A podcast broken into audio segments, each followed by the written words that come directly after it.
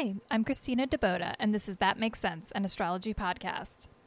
This week's episode is going to be a little shorter. I just wanted to go over the topic of modes in astrology.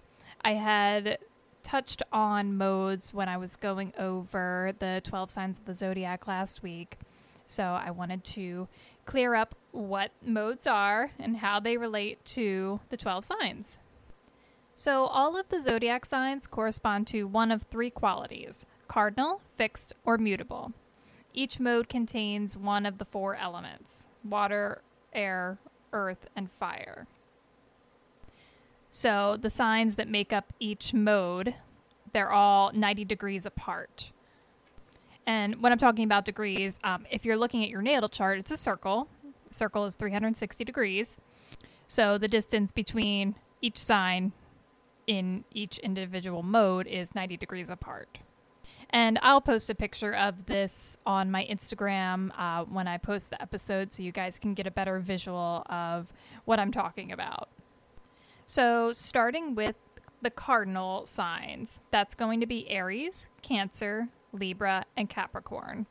So, the overall traits of these four signs they're forceful, authoritative, active, ambitious, opportunistic. They're leaders. They've got a lot of energy. They're get up and go kind of people. Next, we have the fixed signs. So there's Taurus, Leo, Scorpio, and Aquarius. These signs are determined, purposeful, persistent, stubborn. They also have a lot of energy, but their energy sustains over a long period of time, so they don't burn out quickly. And finally, we have the mutable signs, which would be Gemini, Virgo, Sagittarius, and Pisces. So these signs, they're adaptable and versatile, they're personable, they're easily influenced, they live to serve, they are good at multitasking, and they can be a little scattered at times.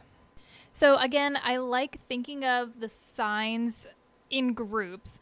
So, with the modes, that breaks down into three different groups, just kind of like the elements break them down into four different groups. Uh, it just makes everything more easily digestible.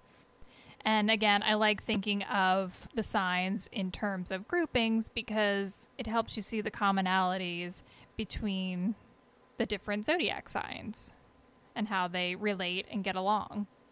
All right, so that's it for today. I will talk to you next week.